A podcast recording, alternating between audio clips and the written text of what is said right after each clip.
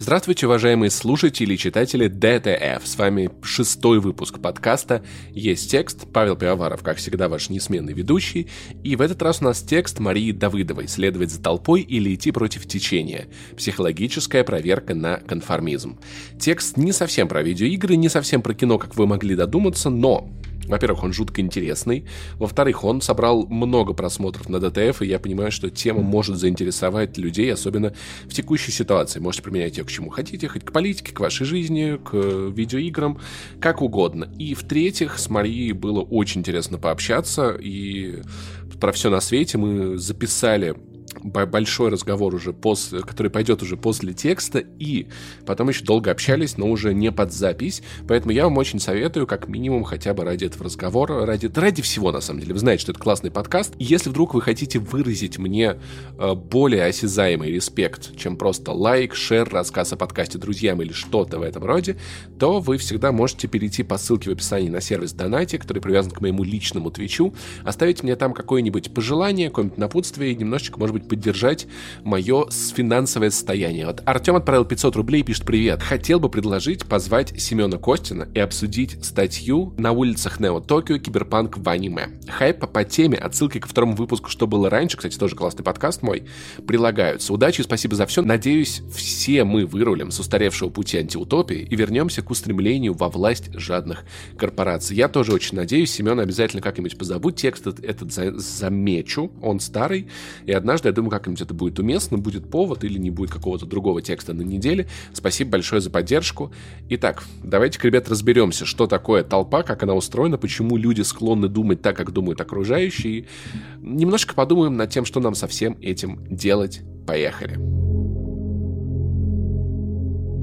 Психологи давно задаются вопросами конформизма и пытаются выяснить, почему люди соглашаются с большинством вопреки собственному мнению. Как оказалось, нет универсальной схемы, по которой можно предсказать поведение человека в толпе. Пол, возраст, уровень интеллекта, место проживания, окружение влияет каждый фактор, но ни один не является ключевым. Мы подобрали несколько известных психологических экспериментов, во время которых изучалась внушаемость человека. Рассказываем о классических примерах конформизма и пытаемся разобраться, почему человек идет на поводу у толпы. Как пишет автор экспериментов доктор психологических наук Валерия Мухина, истинные конформисты всегда готовы следовать за другими. Это опасные люди, ими легко манипулировать. Они поддаются каждому последующему воздействию. У них нет внутреннего стержня, нет своей позиции. Конформистов в чистом виде не так много. В то же время конформизм может быть формой продуманной социальной адаптации. Люди часто поступают конформно, если им это выгодно. Кроме того, исследователи зафиксировали резкое повышение конформности в нестабильные исторические периоды. В ситуации неопределенности, когда люди не знают, как себя вести, они невольно соглашаются с другими. В 1971 году на Киевской киностудии был снят документальный фильм «Я и другие». На пленку запечатлели несколько психологических экспериментов, которые провела тогда еще кандидат наук Валерия Мухина – в их числе было несколько тестов на конформизм. В качестве испытуемых молодой психолог выбрала как детей, так и взрослых. В каждом эксперименте был только один человек, не знавший об условиях опыта. Остальные участники были подставными, с которыми заранее договорились. В случае с малышами группа состояла из четырех человек, со взрослыми из восьми. Как объяснила Мухина, именно такого количества людей достаточно, чтобы убедить одного в любой, даже самой невероятной мысли. Перед экспериментом Валерия Мухина объяснила трем подставным детям, что им покажут две пирамидки – черную и белую. Но ребята должны были сказать, что они обе белые. Однако на первом этапе испытания им действительно покажут две одинаковые фигуры одного цвета, на что все дети разумно ответят, что они обе белые – Дальше на столе появлялись пирамидки разных цветов, но трое подставных участников по-прежнему продолжали говорить, что они белые. Последний четвертый ребенок, который и был испытуемым, сомневался, но послушно повторял за остальными, что обе пирамиды одного цвета. После этого психолог просил ребенка взять в руки черную фигуру, и он брал. Это говорило о том, что он понимал, что она не белая. Малыша спрашивали, почему же он тогда сказал, что они обе одинакового белого цвета. Ребенок по-детски признавался, что ему хотелось повторять за всеми. В следующем эксперименте маленьких участников ждала каша, одну часть которой обильно посыпали сахаром, а другую нещадно солили.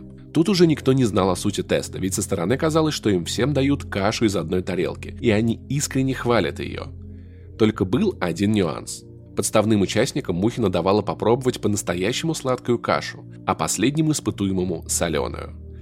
Многие дети вслед за остальными, давясь невкусной едой, говорили, что каша сладкая. Однако, за редким исключением, были и те, кто стоял на своем. Каша невкусная, потому что соленая. Такое независимое поведение – редкость для ребенка. Ему проще согласиться с остальными. Но, как оказалось, повторять за большинством предпочитают не только дети – Похожие эксперименты Мухина проводила и со взрослыми. Только на этот раз о сути эксперимента знали 7 подставных участников, а реальным испытуемым был всего лишь один. Для начала ему одному показывали 5 портретов разных пожилых людей. У участника спрашивали, как он считает, не может ли быть среди фотографий двух снимков одного и того же человека. Было очевидно, что это разные люди, и испытуемый твердо отвечал, что нет – Дальше уже был групповой эксперимент, перед которым психолог просила семерых участников утверждать, что, например, первый и второй снимок – это один и тот же человек. Молодым людям и девушкам следовало находить аргументы в пользу своей позиции, но не передавливать. Испытуемый должен был отвечать после всех. Несмотря на то, что все участники в индивидуальном задании утверждали, что люди на фотографиях разные, в групповом тесте многие меняли мнение – если первые ответы участников вызывали у них удивление, то с каждым последующим испытуемые окончательно теряли уверенность в себе и послушно соглашались. Позже участники говорили, что начинали чувствовать себя глупее остальных, так как не замечали схожесть между фотографиями, или просто испытывали тревогу, что остались со своим мнением в одиночестве.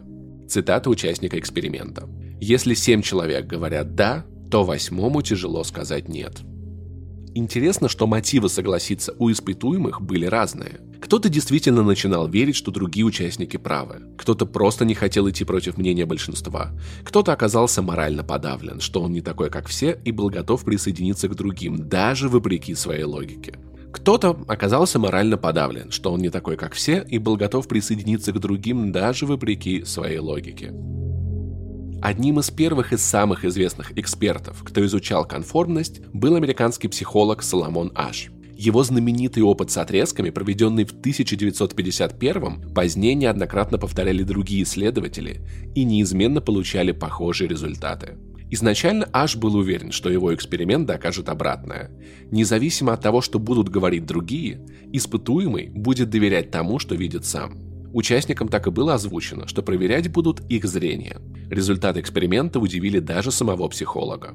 Участникам теста показывали две карточки. На первой был один вертикальный отрезок, на другой – три линии разной длины. Одна из них совпадала с отрезком на предыдущей карточке, а две другие были короче или длиннее. Задача была найти два одинаковых отрезка. Если в индивидуальном испытании 99% участников отвечали правильно, то результаты группового эксперимента были не такими однозначными. Для своего исследования Аш также использовал 8 участников, 7 из которых были подставными и только один настоящий, который не знал о том, что происходит. Группе было предложено 18 пар карточек. Психолог заранее просил семерых человек специально ошибаться в 12 случаях. В каждой попытке реальный испытуемый всегда отвечал последним. Вопреки первоначальному утверждению Аша, человек начинал верить не своим глазам, а тому, что говорило большинство. Видя, что предыдущие участники отвечают неправильно, последний все же повторял за ними. И только 25% испытуемых всегда, и только 25% испытуемых всегда до последнего вопроса оставались при своем мнении и противостояли большинству. Один из самых известных экспериментов на комфортное поведение случайно провел учитель истории американской средней школы в Пало-Альто Рон Джонс. Как показала практика, этот опыт еще очень хорошо иллюстрировал, как толпа безмолвно следует за авторитарным лидером. На уроке про немецкое общество во времена национал-социализма один из учеников задал Джонсу вопрос, почему большинство немцев никак не реагировали на то, что происходит в стране, как они могли не замечать страшных событий. Тогда учитель решил провести на своих уроках небольшой эксперимент. Он был готов к тому, что ученики начнут жаловаться родителям, и довести до конца его задумку не получится, но все же с понедельника приступил к заданию. Как говорит сам Рон Джонс, Я определенно хотел, чтобы студенты имели некоторое представление о Холокосте. Я думал, что это будет ступенькой к пониманию, что значит быть в тоталитарном государстве, если они будут следовать указаниям учителя в приказной манере. Для начала учитель провозгласил силу дисциплины. Попросив класс сидеть и стоять смирно, молча и спокойно покидать аудиторию, и также тихо возвращаться на свои места. Чтобы задать вопрос или ответить, ученик должен был использовать три или даже меньше слов – в конце добавить «Мистер Джонс» и обязательно встать. К своему удивлению, учитель увидел, что даже хулиганы и двоечники присоединились к его игре. На следующий день, зайдя в кабинет, учитель обнаружил, что ученики сидят ровно в той же позе, о которой он говорил на предыдущем занятии. Тогда Джонс придумал слоган и характерное движение, а также название для их группы «Третья волна» конце урока учитель вместо слов, чтобы отпустить подростков с урока, вскинул руку в салюте, и инстинктивно весь класс ответил ему тем же движением. На третий день учитель предложил всем желающим получить у него членские билеты их движения. Ни один ученик не отказался и не покинул класс. Дальше Джонс попросил всех опустить голову и несколько минут смотреть в пол, а сам за это время выбрал трех студентов, которые должны были теперь сообщать ему, если кто-то из одноклассников не следует установленным им правилам. Забегая вперед, стоит отметить, что анонимные доносы стали приходить не только от назначенных учителем учеников. Те, кто нарушал правила группы, как обещал учитель, ждет наказание – общественный суд. Как пишет бывший ученик и участник эксперимента Марк Хэнкок. Утром он зашел в аудиторию и встал перед классом, где мы смирно сидели. Затем он достал листочек из кармана рубашки и назвал имя. Этот человек встал, и учитель сказал, «Моя секретная полиция информировала меня, что вы нарушили правила. Что вы можете сказать в свое оправдание? Если мы собираемся быть дисциплинированной группой и совершать великие дела, мы не можем держать здесь нарушителя». Затем он стал спрашивать студентов одного за другим. Этот человек виновен до тех пор, пока каждый не стал скандировать «виновен, виновен, виновен». И это страшно меня напугало. Обвиненный студент был исключен из третьей волны, без права вернуться обратно. На следующий день в класс истории пришла не только группа Джонсон, но и подростки из других групп. Всего в движении уже участвовало около 60 подростков. Того, что эксперимент так стремительно начнет набирать обороты, не ожидал даже сам учитель. Однажды один из студентов сидел в коридоре и ждал Джонса. Другой учитель заметил, что это не место для учащихся, на что подросток ответил, что он не ученик, а телохранитель. Как вспоминает сам Рон Джонс, в этот момент я понял, что этот молодой человек перешел невидимую черту, и это была уже не игра или школьная активность. Это было что-то реальное для этого человека, и я тоже перешел эту черту. Мне начали нравиться порядок и прислуживание. Это опьяняло. Эксперимент зашел слишком далеко, и учитель уже сам хотел, чтобы кто-то вмешался и прервал его. Но ни родители, ни коллеги, ни сами ученики не предпринимали таких попыток. А директор школы вообще был восхищен воцарившимися тишиной и порядком. Тогда Джонс решил усугубить условия опыта. На следующий день он без тени улыбки на лице зашел в аудиторию и закрыл занавески. В полумраке он сообщил студентам, что это была не игра и не эксперимент, а создание реальной новой политической партии, куда они все были отобраны. Он рассказал им, что молодежные отделения третьей волны создаются по всей стране. Джонсон анонсировал, что в тот же день в обед состоится выступление их лидера по телевизору. Далее под руководством третья волна должна была совершить революцию на политическом поле, а их лидер – стать президентом. Вооружившись плакатами и постерами, студенты собрались, чтобы услышать своего лидера. Через несколько минут полной тишины на экране стали показывать документальную хронику с участием Гитлера и Третьего Рейха. Все стало понятно и без слов. Но Рон Джонс сказал. «Послушайте внимательно. Я должен сказать вам что-то важное. Садитесь. Нет никакого лидера. Не существует такого понятия, как национальное молодежное движение под названием «Третья волна». Вас использовали, манипулировали. Ваши собственные желания привели вас туда, где вы сейчас находитесь. Вы не лучше и не хуже немецких нацистов, которых мы изучали. В аудитории повисла тишина периодически прерываемая всхлипываниями наиболее чувствительных студентов. Нашлись и те, кто стал говорить, что с самого начала подозревали, что это шутка, и просто подыгрывали учителя. Но для большинства это был серьезный урок. Однако о проведенном эксперименте узнали далеко не сразу. После случившегося из-за стыда никто не стал придавать огласки испытания, и на долгие 10 лет об этой истории забыли. Только когда Джонс описал этот эксперимент в своей книге по педагогике, о третьей волне заговорили и выяснили несколько деталей. Многие бывшие ученики признавали, что следовали правилам только потому, что хотели получить хорошую оценку от учителя. Ведь перед экспериментом Джонс открыто заявил, что высший балл получат те, кто будет не просто слушаться, но и проявлять себя в ходе эксперимента. Те, кто просто будут следовать правилам, получат удовлетворительный балл. Те, кто не захотят подчиняться, останутся с низшей оценкой. В итоге только две студентки вышли из третьей волны. Первой покинула движение Шерри Тусли. Ее как раз исключили за нарушение правил. Именно ей пришло в голову подвергнуть сомнению эксперимент и участие в нем. Когда девушка спросила учителя, почему она не может открыто говорить свое мнение о третьей волне, Джонс отправил ее в библиотеку до конца семестра.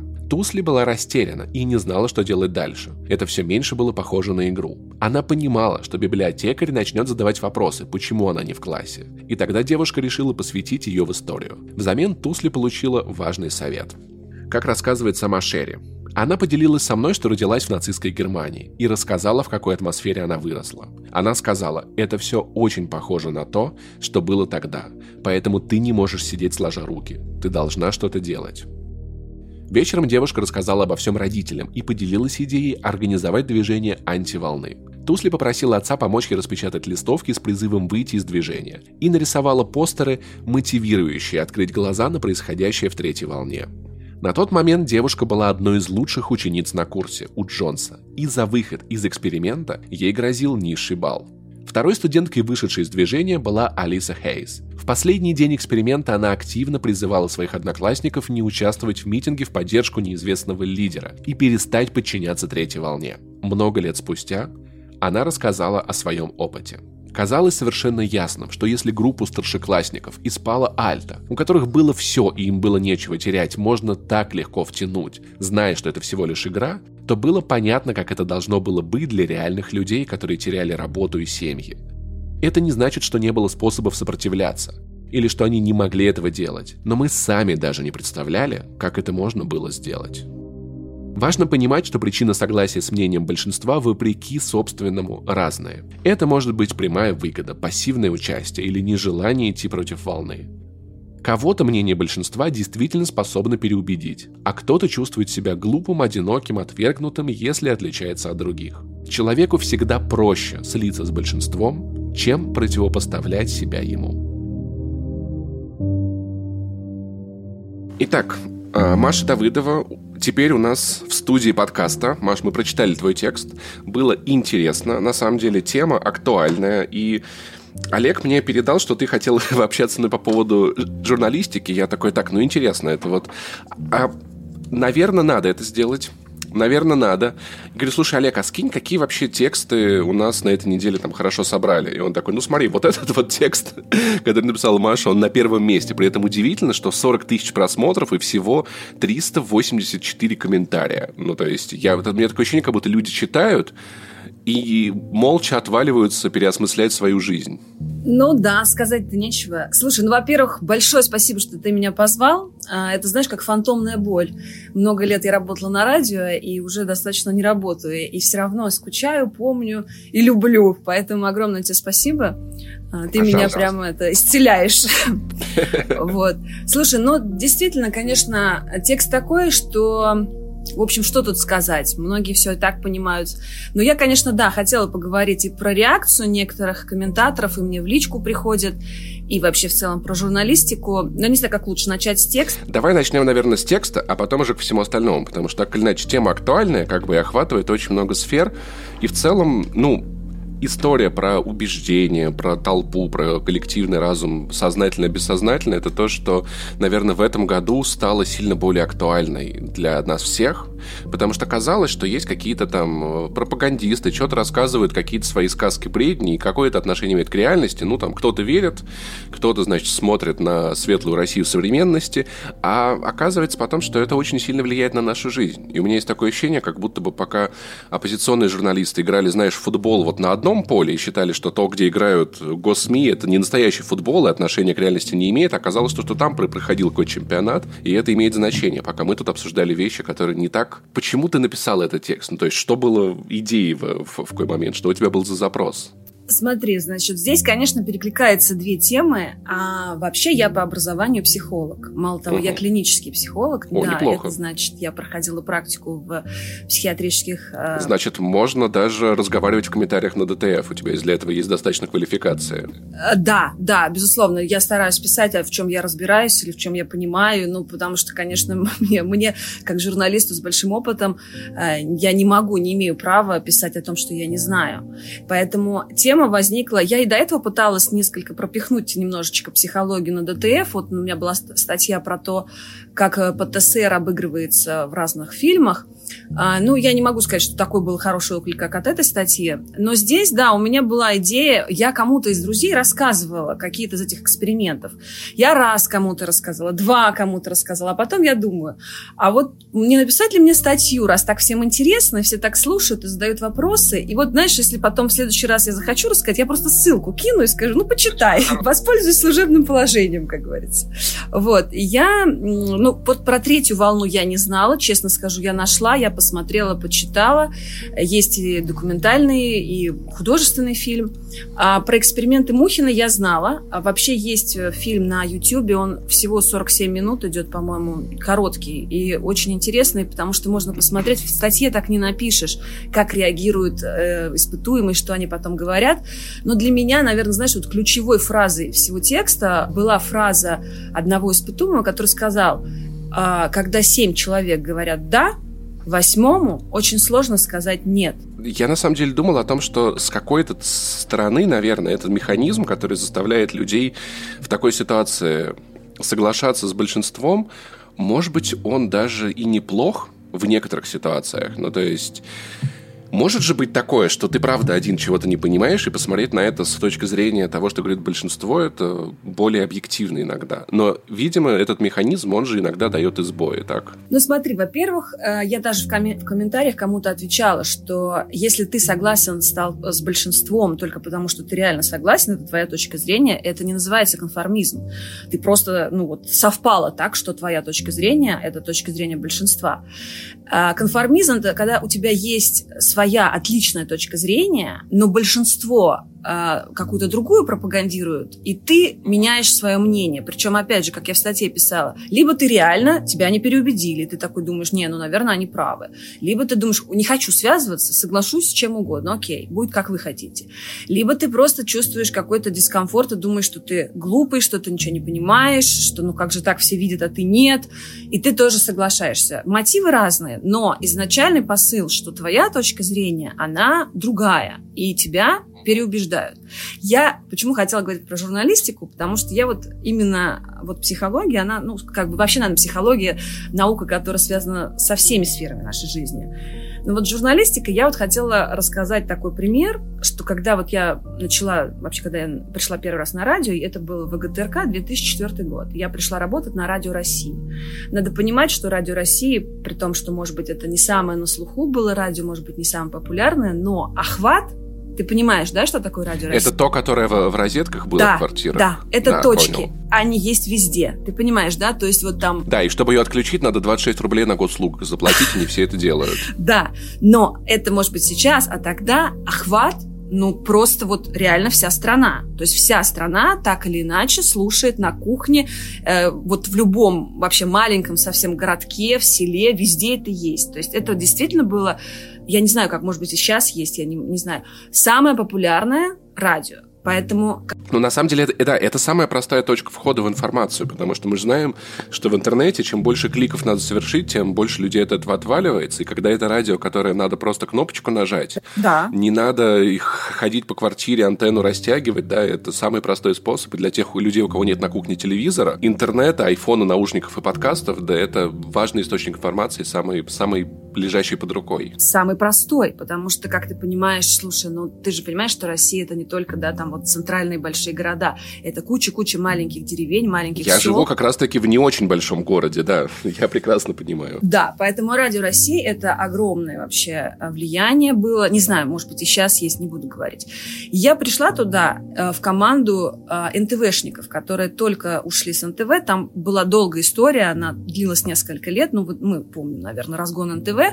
И было два очень талантливых журналиста, это даже, может быть, я могу назвать, это Антон Гришин и Олег Чертков, которые были на НТВ, они ушли на Радио России, где стали делать свою информационно-аналитическую программу.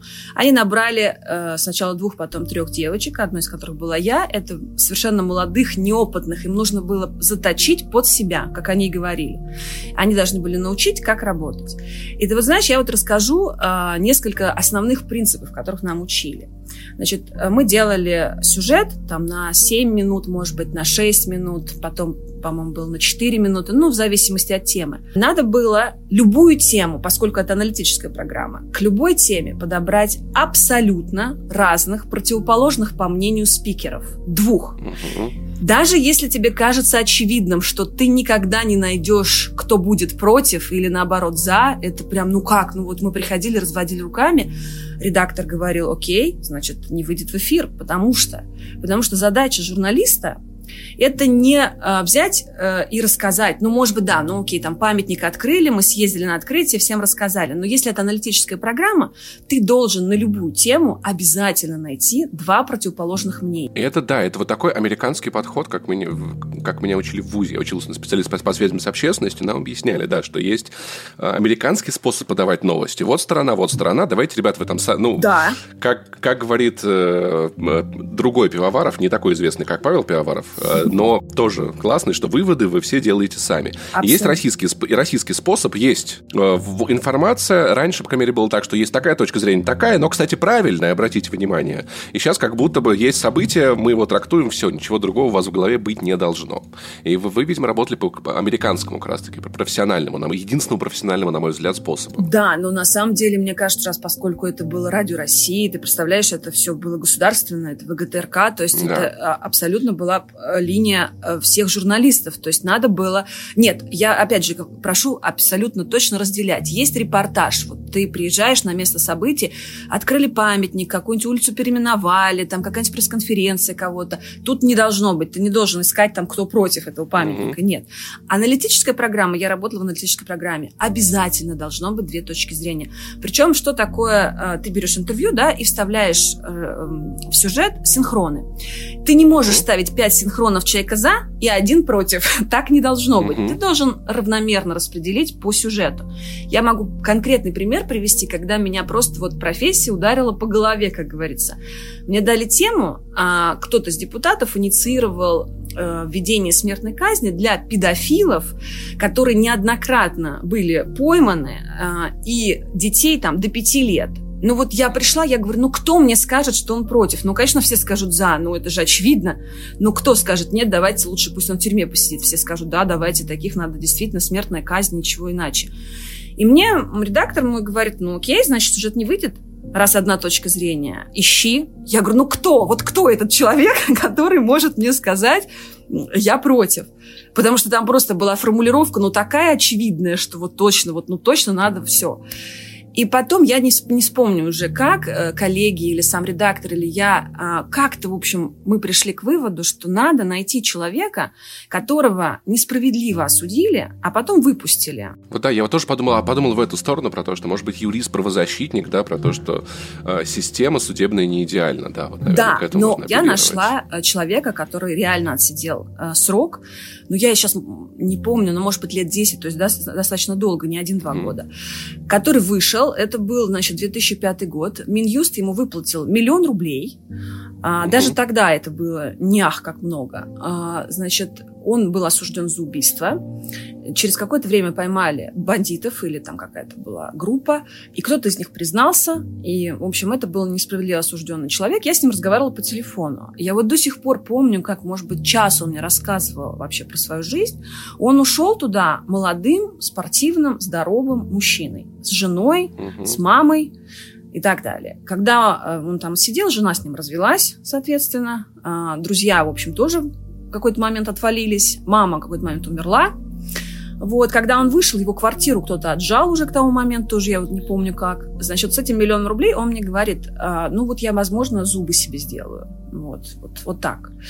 Р- жизнь разрушена, понимаешь? Ну да, особенно учитывая нашу пентенциорную... Пен Можно и так сказать, на самом деле. Нашу систему э, правосудия, которая на самом деле не исправляет преступников, адаптируя их к реальной жизни, а может взять, наоборот, нормального человека, адаптировать его исключительно к преступной жизни.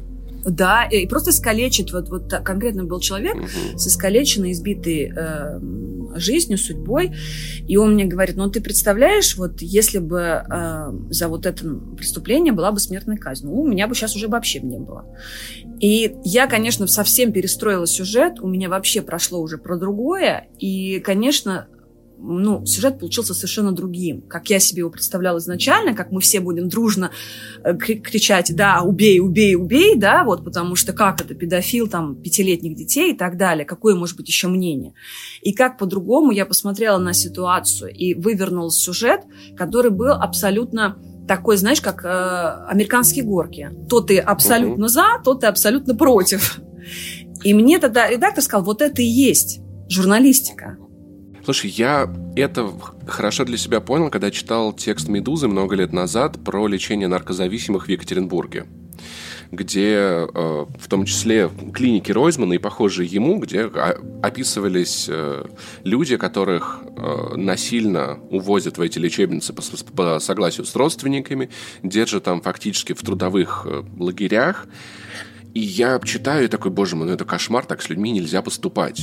Потом другая часть текста посвящена людям, которые прошли эти клиники, и они довольны жизнями, они начинают сами такие же центры основывать, и я такой, блин, а может быть все-таки для кого-то это работает, и как так надо, а потом был комментарий эксперта, после чего я, я понял, что меня вообще нет никакой точки зрения, мне нужно ее сформировать, собирать, ну, типа, во, как бы во, все, во всем есть смысл.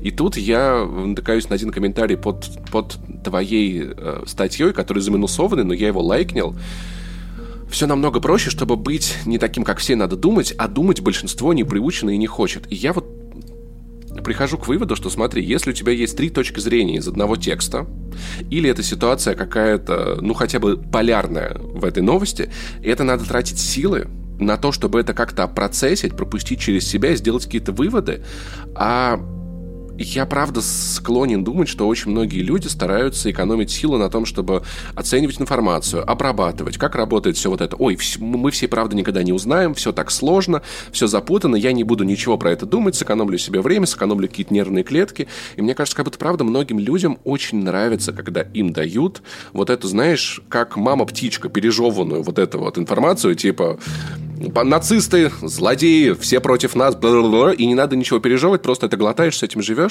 И мне кажется, что проблема-то, наверное, пропаганда, ну, точнее, вообще того, где оказалось наше общество, в том, что многие люди просто готовы как можно меньше думать и довольствоваться тем, что им дают. Ты абсолютно прав. На самом деле, я это тоже встречаю э, регулярно под своими текстами. А даже вот под этим последним текстом про конформизм у меня был комментарий. Нет, я так и не понял. Так это хорошо или плохо?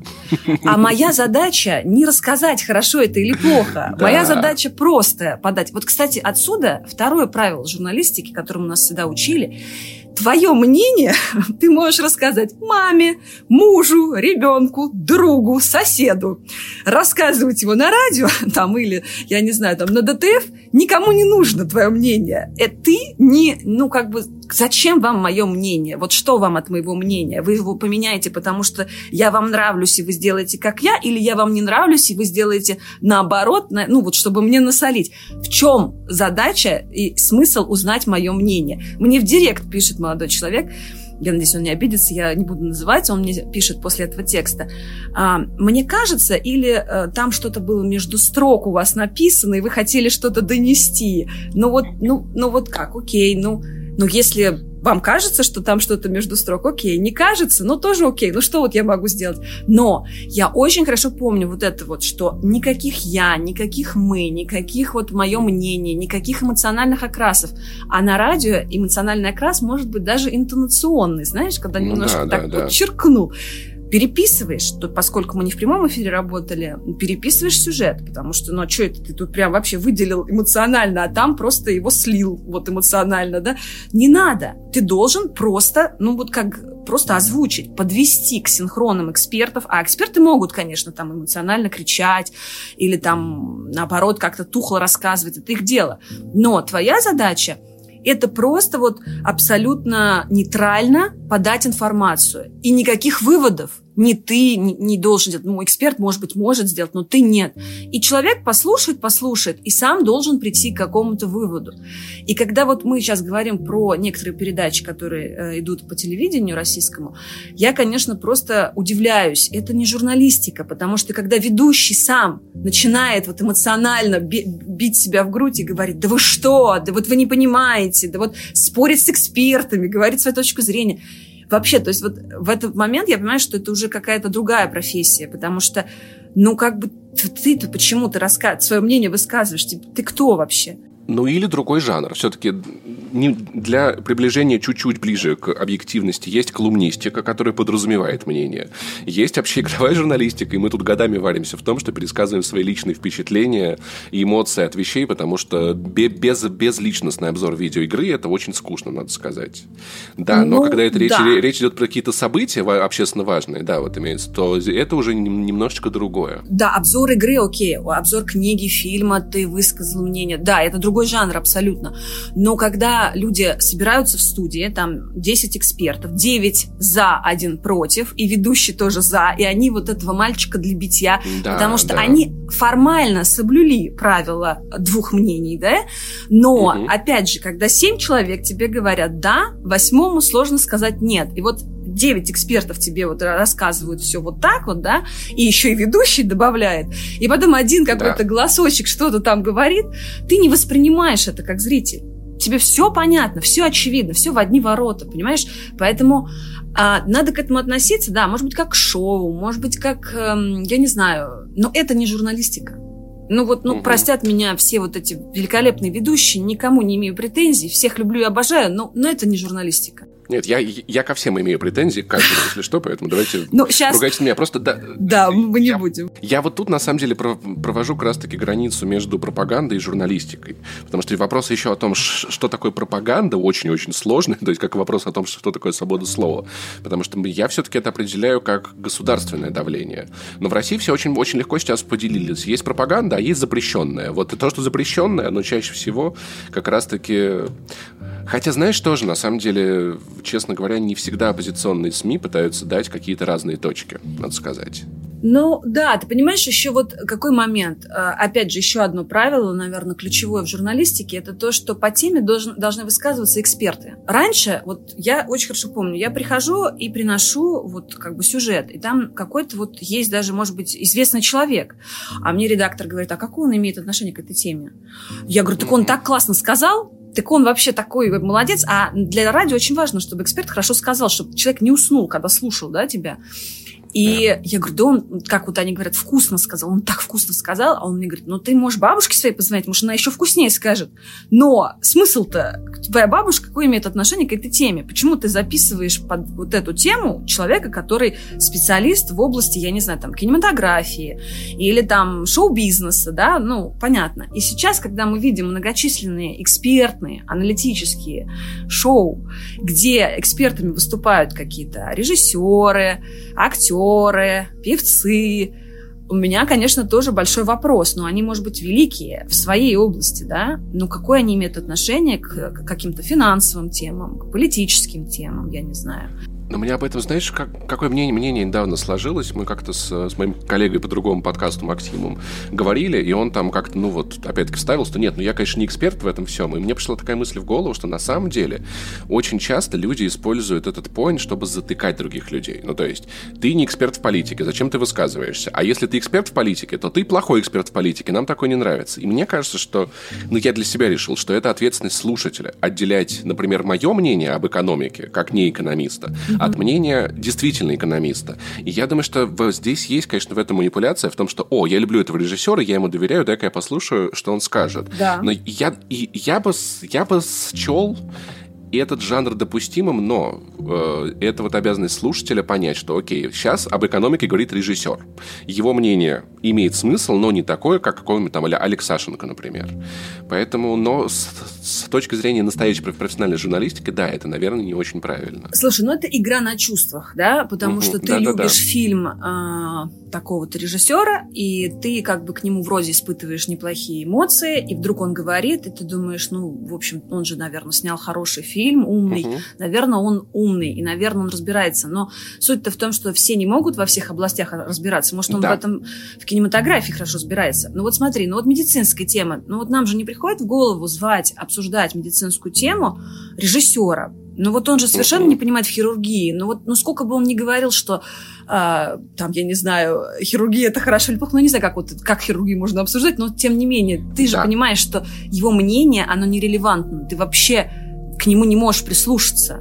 Он... Но есть еще есть еще у меня такая хитрая, хитрая мысль в голове, что но по общественно-политическим-то можно, ведь каждый гражданин Российской Федерации это есть верховная власть Российской Федерации.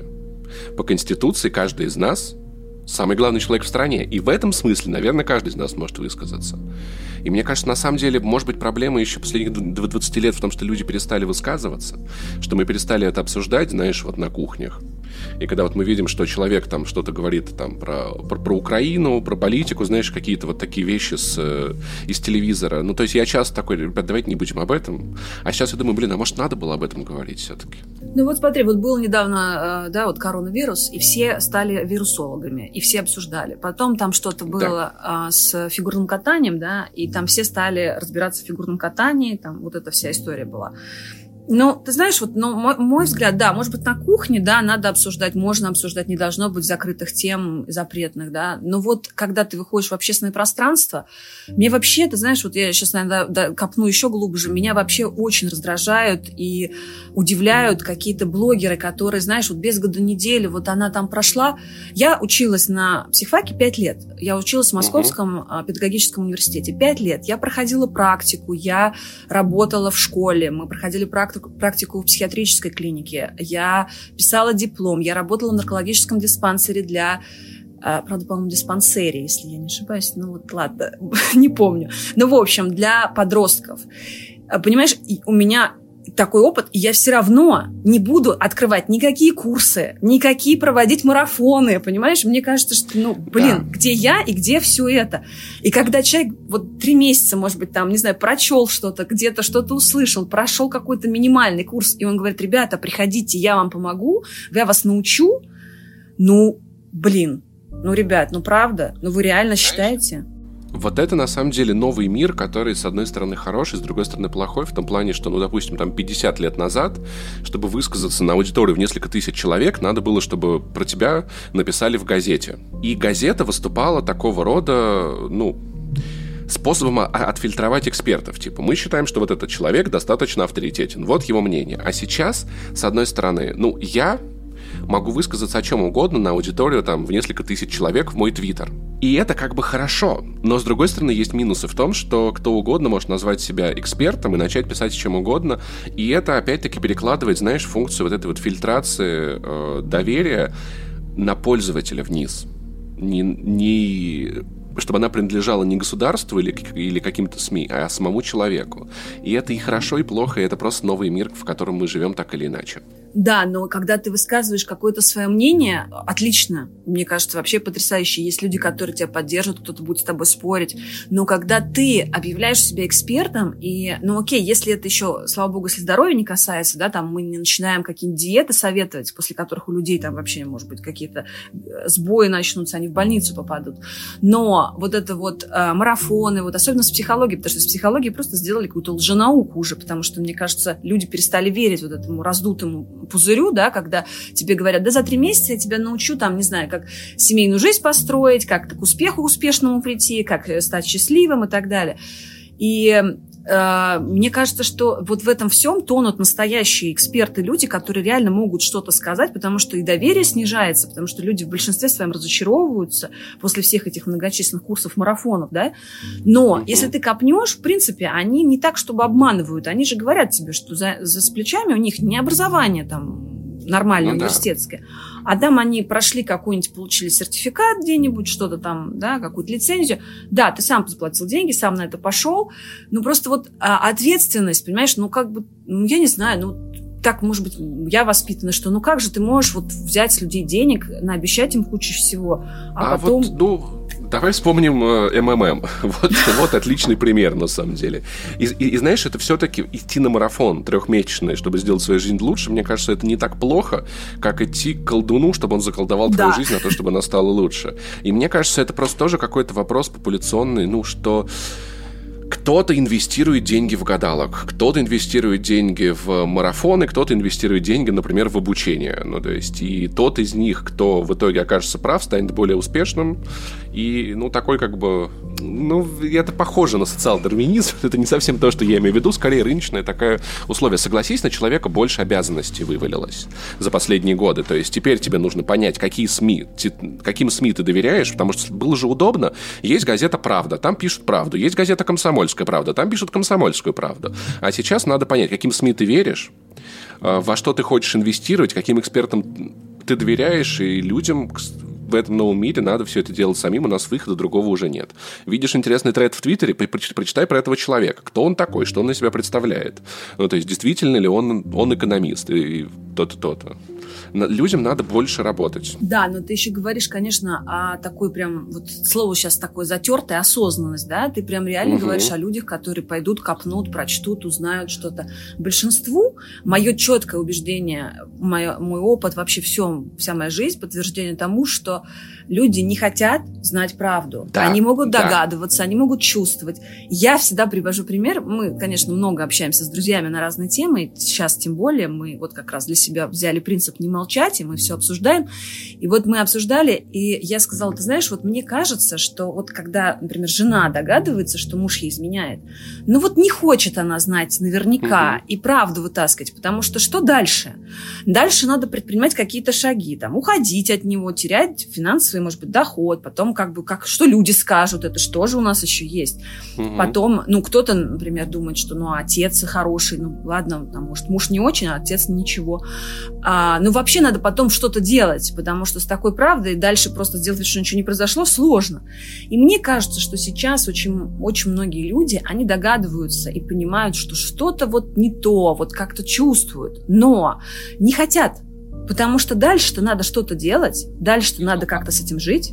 Определенно, определенно, еще большая проблема в том, что мало того, что как, как, как пропаганда на самом деле эффективна, она еще дает очень приятную картинку, в которой хочется жить. Ну, то есть в данный момент, последние пару месяцев, не, не то чтобы очень приятную, но она на, намного лучше того, что понимаем, там, например, мы с тобой. Потому что я два месяца нахожусь в кошмарном стрессе просто от того, что происходит такой ужас, неописуемый, который я представить не мог и поверить в него не мог. Но он есть, и я это вижу и чувствую каждый день. И я понимаю, я немного даже завидую людям, которые живут, знаешь, как в «Матрице». Я всегда приводил пример с «Матрицей», с тем, что есть красная таблетка, есть синяя.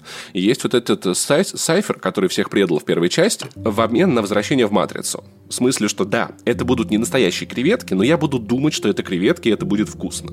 И для многих людей, на самом деле, выход из пропагандистской этой «Матрицы» улице, это то же самое, что оказаться в Зионе, где каша невкусная, роботы постоянно нападают, живется вообще говено, ничего нет, но это реальный мир, добро пожаловать. И я понимаю, что людей из этого вытягивать сложно, но мне, мне кажется, что просто те люди, чем раньше человек понимает, что такое объективная реальность, тем лучше он будет действовать в своей жизни, я считаю.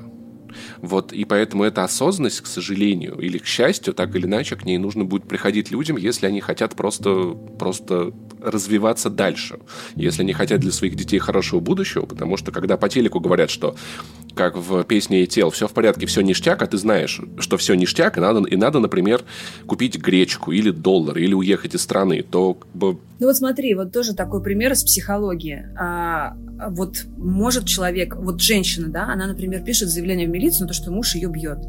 Она может сказать, что он козел, дурак, там, абьюзер, там, не знаю, как угодно. Подружкам сказать, какой он негодяй, там, я не знаю, маме своей сказать.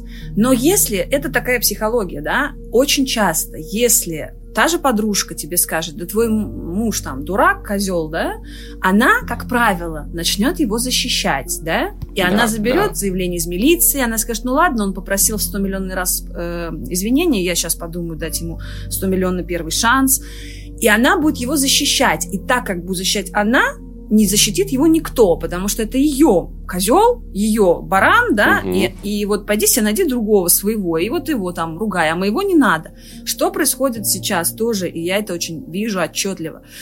А люди могут все прекрасно понимать даже в какой-то момент, ругать внутри и так далее. Но когда извне придет, приходит мнение о том, что что-то не так, они сплочаются, они как бы вот встают на защиту, потому что вот сами своего там изберите и ругайте, а вот нашего не надо.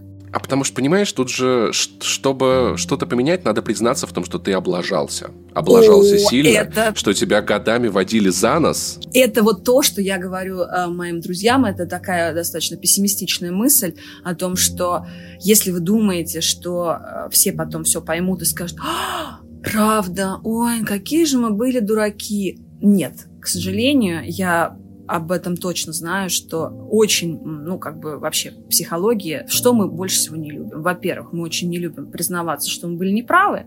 Угу. Это очень сложно. Даже в обычной жизни признаться, что ты неправ и что э, ты что-то сделал не так, искренне, честно раскаяться. И второе, это признать, что ты дурак. Потому что если угу. тебя обманывали, ну, значит, потому что я ребенку своему говорю, когда ты мне врешь, я чувствую, что ты думаешь, что я дура. И это меня обижает. Меня не обижает, что ты там разбила вазу, я грубо понимаю, говоря, да. и скрываешь это. Меня обижает, что ты думаешь, я глупее тебя, что я не понимаю этого. И вот это вот ощущение, что ты дурак, а, это вообще очень для всех людей обидная вещь. Поэтому, да. мне кажется, до последнего... Смотри, я на самом деле э, был ватником еще 8 лет назад. Я в 2012 голосовал за Путина, потому что мне казалось, ну а кто, если не он? Ну, нормально же все было. А чего сейчас как бы менять коней на, на переправе и прочее, прочее. И надо сказать, что моя точка зрения сейчас диаметрально противоположна всему тому, что я когда-то думал. Поэтому я верю в то, что люди могут меняться, и люди могут признавать. И рано или поздно, когда людям перестанет казаться, что политика это то, что их не касается, чем больше они будут понимать, мне кажется, тем меньше у них будет оставаться выхода. И я думаю, что каждый может поменяться, но просто кто-то с, с большей вероятностью, кто-то с меньшей. Но опять же, ты видишь, э, видимо, как э, хорошо прокачанный, поэтому ты смог измениться Спасибо. и... Э, да, я на самом деле, кстати, да, я перестал этого стыдиться, прикинь. Вот у меня вот достижение, потому что я очень... Ты гордиться этим надо. Слушай, я, я вообще такой, да, считаю, я... что это глубокое заблуждение, когда люди гордятся тем, что они всю жизнь придерживаются одного э, мнения, и я думаю, блин, ну, ребят, ну, правда, то есть жизнь меняется вокруг, обстоятельства меняются, а вы нет? Ну, класс. Блин, а еще, а еще в интернете так забавно, ну, то есть есть люди, которые меняют мнение каждый день или там раз в месяц, например, как там, я не знаю, Собчак или Лебедев, но когда человек там пишет в интернете, что, блин, я вот думаю вот так, а ему, а ты 8 лет назад писал совсем другое, да. переобулся. Но люди развиваются, люди меняются, это нормально. И на самом деле признавать ошибки – это очень полезный, надо сказать, навык. Ну, то есть это... Мы в целом сейчас можем это замечать, в целом даже потому, как некоторые страны управляются, не скажу, как, какие именно, что иногда выйдет сказать, что я облажался, пипец, как? Я хочу сделать из этого выводы, это, это и есть путь к развитию, на самом деле, а не стояние на своей точке зрения до конца жизни, какой бы она ни была. Да, и когда мы учились на психологии, нам постоянно говорили о том, что, ребят, э, вот информация и знания — это самое ценное, что может быть. И как, когда я даже помню, есть какая-то такая фраза, что кто знает э, информацию или кто обладает информацией, тот обладает миром, что-то такое. То есть угу. на самом деле это нормально, что ты чего-то не знал 8 лет назад, и ты сейчас узнал, и твое мнение поменялось. И да, действительно странно, если ты действительно живешь, ты же не в какой-то там, не знаю, в лесу живешь и вообще ничего не знаешь, и у тебя ничего не меняется из года в год действительно меняются взгляды, меняются мнения. Ты встречаешь людей, которые меняют твое мнение. Ты примеры находишь из жизни, которые противоположны тому, что ты думал, и ты вдруг понимаешь, uh-huh. что не совсем все так однозначно, как ты думал до этого. Это нормально, и э, журналистика, если возвращаться к журналистике, на самом деле это очень хорошая, интересная профессия. Она дает журналисту возможность изучить э, вопрос досконально, да, прочесть, посмотреть какие-то документальные источники, на разных языках, если ты еще владеешь языком, это ну, тоже очень помогает. И выжимку сделать и дать другим людям рассказать об этом, ну, то есть рассказать им, дать возможность узнать, чтобы они не тратили столько времени, да, и не копались в этом. Угу. И поэтому это огромная ответственность, потому что если ты эту выжимку преподнесешь, э, соответственно, как-то вот, э, ну, однобоко, да, то люди, угу. они скажут, ну, я читал, ну, я вот читал вот такого вот журналиста, вот у него такая статья, я же читал, вот, пожалуйста, я знаю. А на самом деле он просто пересказывает мнение этого журналиста. Именно поэтому угу. журналист не должен иметь своего мнения. То есть он его должен с мамой на кухне, да? Но да. в материалах... И ты знаешь, я, я люблю советское кино очень, и тоже у меня много материалов про советское кино. И тоже так забавно, э, комментаторы мне пишут, кто-то пишет, почему вы все время хаете советское кино? Хотя я достаточно стараюсь я люблю кино, но я в статьях не признаюсь. Это я вот тебе сейчас сказала, на самом деле я, угу. если я пишу про то, что вот у меня была статья про фильмы советские, которые положили на полку и по каким причинам, я об этом пишу. Я никого не защищаю, никого не, не э, не ругаю, там, не знаю, не обвиняю, но я пишу, как было на самом деле. Это факты, это исторические факты, все, ну, это открытая информация вот зачем вы это пишете, вот почему вы там ругаете, или другие пишут, а зачем вы все время про это советское кино пишете. Ну, то есть вот и получается от того, что я не высказываю свою точку зрения, люди не понимают, что на самом деле, как вот что, как думать дальше, что я хаю да. или я хвалю. И они потеряны. А я не должна этого делать. Ребят, я должна рассказать. Ну, понимаешь, люди привыкли, что все, все вокруг пропихивают свою точку зрения как угодно, да. Ты знаешь, э, на самом деле у меня много таких примеров, когда э, ты потом даже, может быть, раскаешься, ты вот сейчас так вот сделаешь, потом пройдет время, ты перечитаешь или послушаешь, что ты там говорила, и тебе даже стыдно будет. Э, у меня был один раз гость, на программе у меня было интервью, была программа интервью, кстати, называлась она «Есть контакт», ты знаешь, угу, у тебя есть текст. да. да. И мы туда разные гости приходили, и был у нас главный режиссер Геликон Опера, Дмитрий, фамилию не вспомню. Вот, до сих пор мне стыдно за эту программу. А, мы говорили об опере. А, мне было, ну, это единственное оправдание, что мне было 20, может быть, 1-22 года. Больше оправданий нету. А вот, потому что мы, конечно, бедного, интеллигентного, абсолютно образованного, на голову, на две выше нас, а, мы с, с, с ведущей вели программу, и мы про эту оперу, что что это за такая хрень, кому это надо, это скучно, неинтересно, там все спят, ну вот какой-то вот такой молодежную, в общем, мы несли угу. прекрасную чушь. Мне, мне потом, спустя несколько лет, было так стыдно, э, ты просто не представляешь. Это было просто абсолютно очевидно, некомпетентно, не, непрофессионально, это было просто даже неуважительно. Я после программы пришла домой, и в первый раз в жизни моя мама, она всегда слушала все мои программы, конечно же, главная поклонница, она не стала со мной разговаривать. И я говорю, мам, что случилось? Что, тебе что, не понравилось? Ты что? А я-то вышла, и мне казалось, что я просто блистала на программе. Мама сказала, ты знаешь, мне казалось, что я вырастила воспитанного человека. Что-то сегодня я засомневалась. Но мне кажется, иногда это может быть даже на самом деле хороший, да. чтобы вывести, вывести Щелчок на что-то, может быть, даже, даже хороший пример. Да, и я, ты знаешь, э, на следующий день я не понимала, понимала, но я извинилась. Я позвонила ему, и я извинилась. Я не понимала, за что. Но мама мама так и как-то, в общем, все так как-то сложилось, что и, и наш э, редактор главный тоже отреагировал как-то так. А потом, спустя годы, мне было так стыдно, и я подумала, нет, ты знаешь, вот мое мнение, я лучше буду позориться перед своими да. вот близкими, пусть они знают, какая я там глупая, необразованная, какую чушь я несу, а перед такой огромной аудиторией я больше позориться не буду. Слушай, вот последний, наверное, вопрос, потому что у нас беседа вышла безумно интересная, конечно. Я, я может, и два часа поговорил бы, но мы, мы я думаю, еще спишемся, созвонимся, услышимся. Вот такой вопрос, который меня волнует. Когда люди говорят, что не бывает независимых СМИ, что все обслуживают чьи-то интересы, что ты думаешь по этому поводу? Слушай, ну вот до тех пор, пока э, любое СМИ э, мне показывает двух компетентных экспертов, просто двух, не надо десять, да, каждый из которых будет э, за деньги, не за деньги, мне абсолютно все равно. Доказывать разные точки зрения.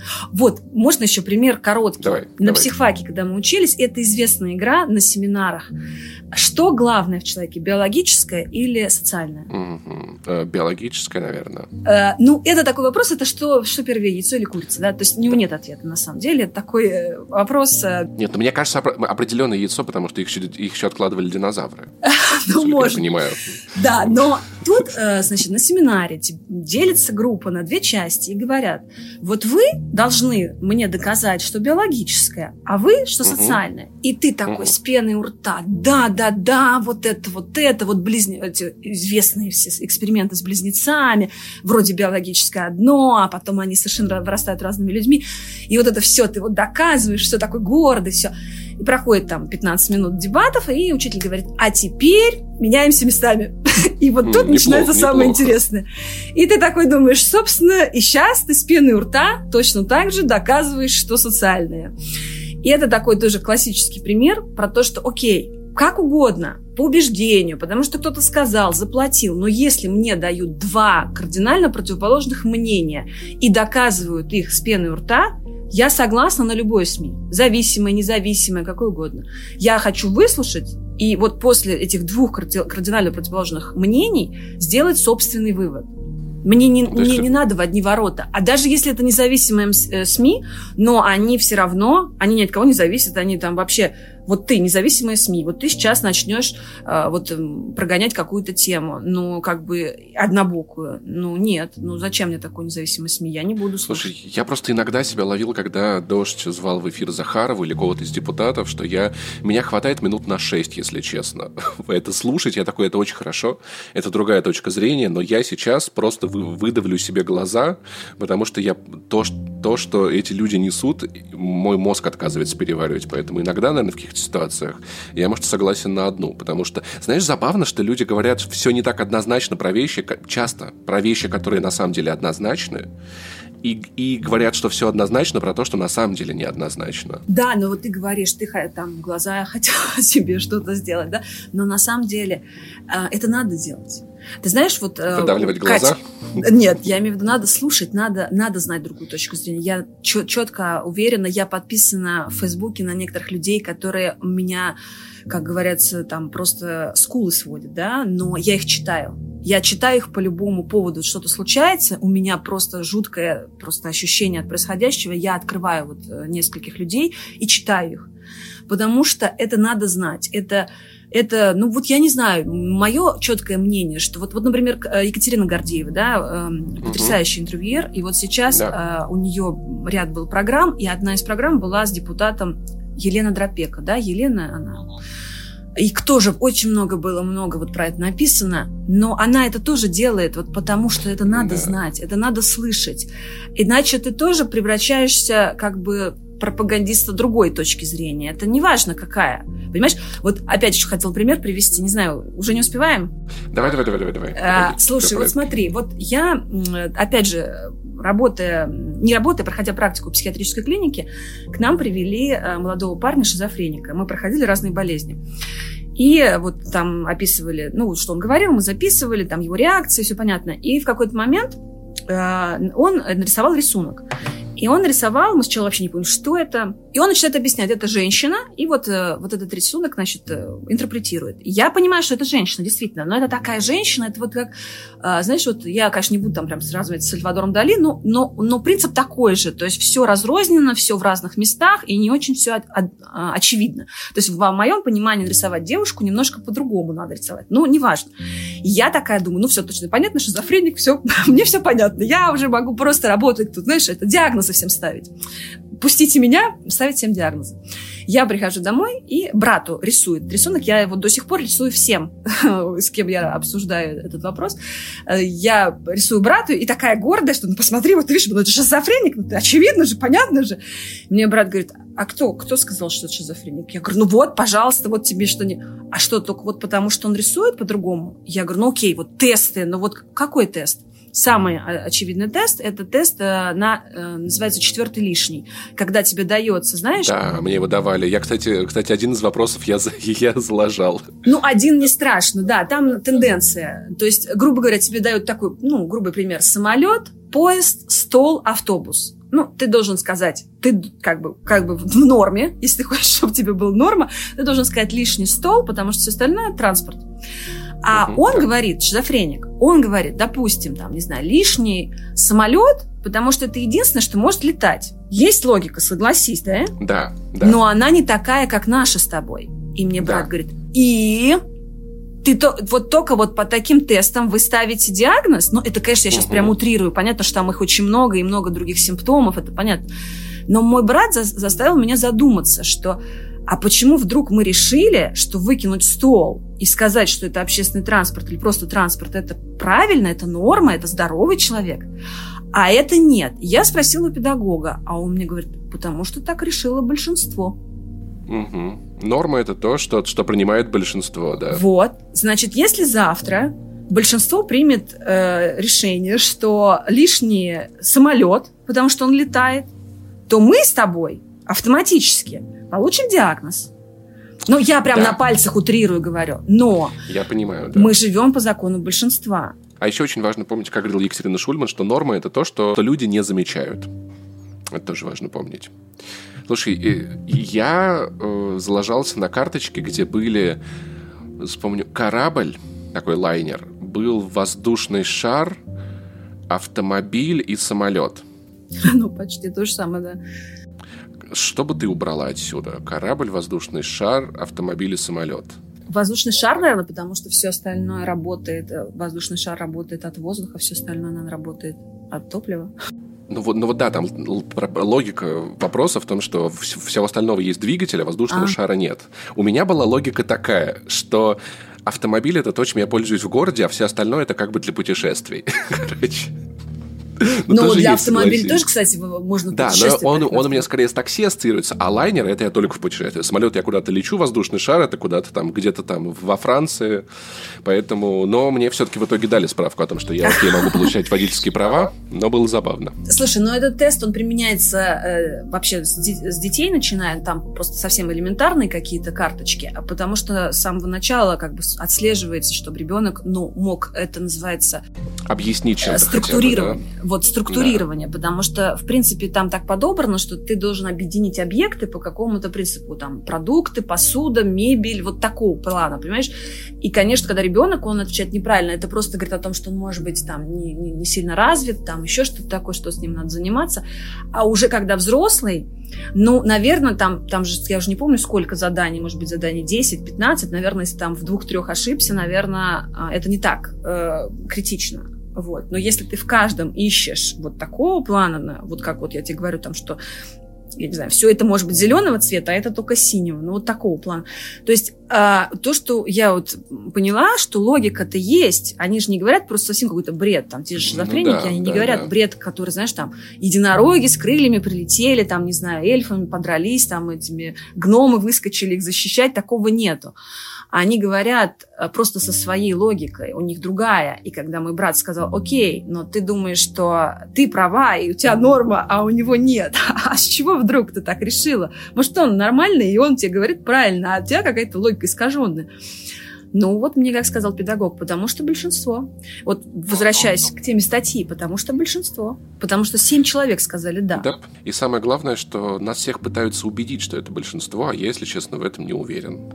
И мне кажется, что... Хотя, знаешь, у меня есть внутренний механизм всегда не соглашаться. И мне кажется, это одна из тех причин, почему мои политические убеждения сейчас как раз-таки такие, какие в нашей стране формально считаются неблагоприятными, неблагонадежными и прочими. Потому что с детства всегда хотелось быть против. Я не знаю, почему. А ты знаешь, получается. что в психологии считается, что одним из ключевых, э, умнейших, вот, вот то, что говорят сам, не знаю, Нобелевские лауреаты или там, я не знаю, какие-то вот очень умные люди, одно из главных, э, одна из главных э, характеристик умного человека – это умение что? Сомневаться. Да, и как, наверное, закончу опять-таки на мысли Екатерины, Шу, Екатерины Шульман, как один из самых больших фанатов ее в истории, напоминайте себе, что такое нормально, потому что когда вокруг вас происходит всякая фигня, пусть это будет каждодневная работа, но штрафовать людей за то, что у них кроссовки сине-желтые, это бред. Забор сине-желтый, это тоже какой-то бред за то, что человек выходит на улицу с плакатом, на котором ничего не написано, это тоже ненормально, не, не и надо заниматься этой работой каждый день. Да, но мой еще такой совет – окружить себя людьми, единомышленниками, чтобы э, вот именно не было ощущения, что ты сошел с ума или ты глупый и ничего не понимаешь. Кажд... Я каждый раз, когда в Воронеже где-нибудь, при этом у меня мое окружение, все люди думают так же, как я.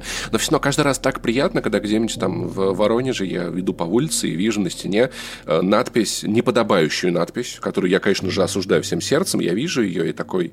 Во-первых, хорошо, что ее не закрасили. Во-вторых, знаешь, как будто бы ты человека обнял, как будто бы вокруг тебя есть кто-то тебе незнакомый, кто думает так же, как ты. Если бы вокруг меня таких людей не было, возможно, вполне возможно, что я или сошел бы с ума, или согласился с большинством. Это тоже надо... Мне кажется, надо вот всегда помнить о том, что, если забыть о том, том, что тобой можно манипулировать, то тобой как раз можно манипулировать. А если помните это и ставить под сомнение, в том числе свои умственные способности, это то, что реально поможет. Да, да. Сейчас сложно, но э, можно. Я так скажу, что если если действительно вот мне помогают тоже разговоры с близкими людьми, с друзьями, созвоны вот, и встречи. На самом деле можно, можно все это преодолеть и все выйти от здоровым человеком. Вот, просто, наверное, надо крити критичность мышления включать почаще. Да, надо, ну, потому, потому что наш мозг стремится, конечно же, к тому, чтобы тратить как можно меньше калорий, и, блин, реально надо чаще думать. Вот. Стремимся мы все к равновесию, знаешь, как как это, нам всем нужно, а что, нам, нам тоже, и нам с тобой всем нужно равновесие, спокойствие, всем надо а, вот базовые ценности, да, все это, все это, все люди одинаковые, в любой национальности, любого вообще вероисповедания, вообще всего любого. Вот, мы все стремимся к равновесию. Просто, конечно, те люди, которые сейчас закрывают глаза на что-то и потом скажут, а мы не знали, а мы не, не поняли, а мы не догадывались, там и так далее, они, конечно, сохраннее нас, это очевидно. И мы, мы будем, 就. Ну, наверное, если так сейчас, как говорят, психоаналитику будем дольше ходить, чем они. Слушай, я уже год отходил, мне нормально. Пока что, пока что все в порядке. Вот видишь, вот ты тоже вот... Э, я прям даже рада, когда мне кто-то рассказывает, что ходит э, к, к психотерапевту или там э, к психологу, я всегда так рада, потому что, мне кажется, так много дискредитации науки. Я искренне люблю да. ее, хотя я и ушла из нее, я ее все равно продолжаю помнить, любить, лелеять и пользоваться. Мне кажется, вообще она гениальная наука, и она реально э, может и помогать, и объяснять, и вот через да. нее можно многое понять. Поэтому э, не ведитесь на марафоны, на какие-то трехдневные, там, не знаю, курсы, как здесь стать счастливым, как сохранить брак, как там, я не знаю, что вообще там еще. Вот, просто идите к хорошему психологу, разговаривайте, слушайте. Но, понимаешь, это надо стараться. А пошел к гадалке, она там что-то в куриное яйцо поплевала, и вроде как все хорошо, а ты ничего не сделал. Надо стараться в жизни, чтобы чего-то добиться. Проще всего, конечно, сделать карту желаний понимаешь, наклеить туда да. себе машину, которую ты хочешь, там, не знаю, там, Париж, э, я не знаю, что там люди наклеивают. Вообще это правда отчасти, что визуализировать надо, но сводить все, вот ты сидишь такой дома и ждешь тебе вот так в квартиру звонят и говорят, здравствуйте, а вы не хотите в Париж поехать? Вот мы вам приглашение, и вот, пожалуйста, проживание в отеле, все. Вселенная тебя услышала. Да, но так не бывает, да, ребят, ну правда, ну не бывает. Визуализировать надо, планировать надо, проговаривать надо. Да, пусть Вселенная слышит ваши планы, замечательно, надо все это делать. Но надо что-то еще делать. Ну, нельзя, правда. Ну, нельзя в это верить. Само собой, ничего хорошо никогда не будет. Вот, к какому выводу я пришел. Блин, спасибо тебе большое. Маша, это было очень интересно. Спасибо тебе. Это было очень увлекательно. Взаимно. Это, мне кажется, самая большая разговорная секция в истории этого подкаста. И она могла бы быть еще, на самом деле, больше. Ну, зовите. Но у меня сейчас мотивация написать еще какой-нибудь такой крутой текст, чтобы ты меня позвал еще раз. Супер. Обязательно, обязательно все будет, я уверен. Спасибо тебе большое и услышимся. Да, давай, пока.